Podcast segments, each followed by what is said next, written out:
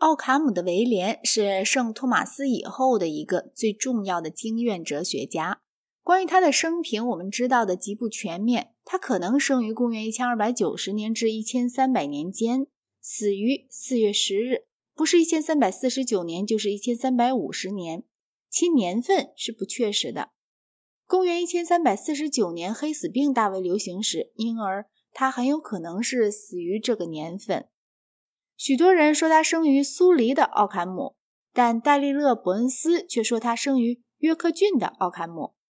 他先在牛津，然后去到巴黎。他在那里先是当了邓斯·斯克托的学生，然后更变成他的竞争者。在安贫的问题上，他被卷入弗兰西斯教团与教皇约翰二十二世之间的争论。教皇得到了该教团总管西塞纳人米凯尔的支援。对属灵派进行迫害。过去有过这样一种协定，按此，凡是捐书给托波僧的财产，均需由托波僧转献于教皇。教皇准许托波僧享有财产的实力，而不犯有产罪。这种规定为教皇约翰二十二世所废止。他主张他们应该承认公开的所有权为合法。该教团中的大多数人在西塞纳人米凯尔的领导下起来反抗。奥卡姆原先被教皇招往阿维农去答辩有关化体问题所遭到的异端嫌疑。这时，他和另外一名重要人士巴杜阿人马西格利欧附和了西塞纳人米凯尔。他们三人一并于公元1328年受到了破门处分，并逃出阿维农，托庇于皇帝路易的权威下。路易是两个地位争夺者中的一个，他得到了德意志的支持。另一个则得到了教皇的支持，教皇把路易开除教籍，于是路易向全教会议控诉了教皇，教皇本人被指控为异端。据说奥卡姆意见皇帝时曾这样说：“请你用刀剑保护我，而我将要用笔保护你。”不管怎样，他与巴杜阿人马西格里欧在皇帝保护下定居于慕尼黑，并在那里写了一些相当重要的政治论文。皇帝于公元一千三百三十八年死去，奥卡姆的事迹便不详了。有人说他与教会妥协了，但这种说法似无根据。神圣罗马帝国也不再像霍恩施陶芬朝代时的景况了。教廷的外貌虽似继续向大处发展，但却受不到以前享有的那种尊敬。克莱门特五世在十四世纪初叶把教廷迁往阿维农。教皇从此在政治上变为法兰西国王的臣属，神圣罗马帝国没落得尤其显著。由于英格兰和法兰西的强盛，他甚至无法主张先前那种空有其名的普遍统治权。另一方面，由于教皇对法兰西王的屈从，也削弱了教皇对俗世事务的普遍要求，所以教皇与皇帝间的冲突实质上就是法兰西与德意志间的冲突。爱德华三世统治下的英格兰正与法兰西交战，因而同德意志缔结了盟约。这也就使英格兰变为一个敌视教皇的国家。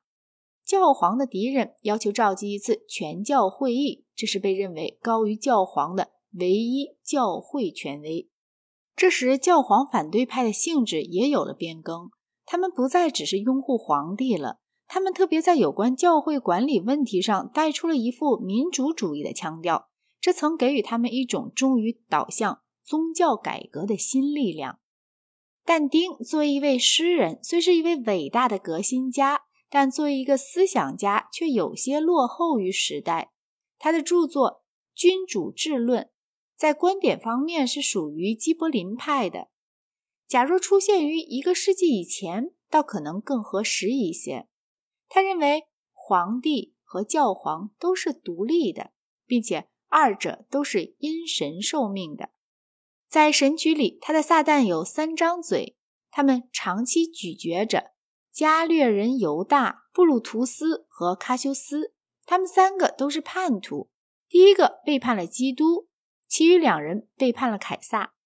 但丁的思想不仅就其思想本身来论。即使就其为一个俗人的思想而论，也是有趣的。然而，他的思想却不仅没有影响，而且还陈腐的不堪救药。巴图阿人马西格里欧与此相反，创造了一种反对教皇的新形式。皇帝在其中扮演了一个主要具有修饰性权威者的角色。他不仅是奥卡姆的威廉的密友，而且还影响过这人的政治思想。在政治方面，他比奥卡姆更为重要。他认为人民的大多数才是立法者，而这大多数人是有权惩罚君王的。他又将群众主权的理论应用于教会，而且在群众中包括了俗众。各地应该成立包括俗众的地方宗教会议，并由他们来选举代表参加全教会议。只有全教会议才有权实行破门处分。并对圣经做出权威的解释，这样所有信徒在决定教义时便都有一份发言权。教会不该有属世的权限，未经市民同意不得实行破门处分，而教皇也不能享有特权。奥卡姆没有达到马西格里欧那样高的水平，然而他也创造出了一套选举全教会议的彻底民主的方案。公元十五世纪初叶。在有必要平复大分裂的当时，宗教会议运动已臻于发展的顶峰。但当他完成这一任务后，便又陷入了低潮。宗教会议运动的立场，有如在马西格里欧处所见，是与以后新教徒在理论上所采取的立场有所不同的。新教徒要求个人判断的权限，并不情愿屈从于任何一个全教会议。他们认为宗教信仰不应该由任何。管辖机构加以裁决。与此相反，马西格里欧则仍以保存天主教信仰的统一为目的，但却希望用民主方式，不用教皇专制来付诸实现。在实践上，大多数新教徒取得政权后，只是以国王代替了教皇，因而是既没有保障个人判断的自由，又没有保障决定教义问题的民主方式。但在他们反对教皇时，却在宗教会议运动的原则中找到了支援。在所有经院哲学家中，只有奥卡姆受到了路德的器重。应当指出，即便在新教国家中，新教徒中很大一部分人仍然固持着个人判断的教义。这正是英国内战期间独立会与长老会之间的主要差别。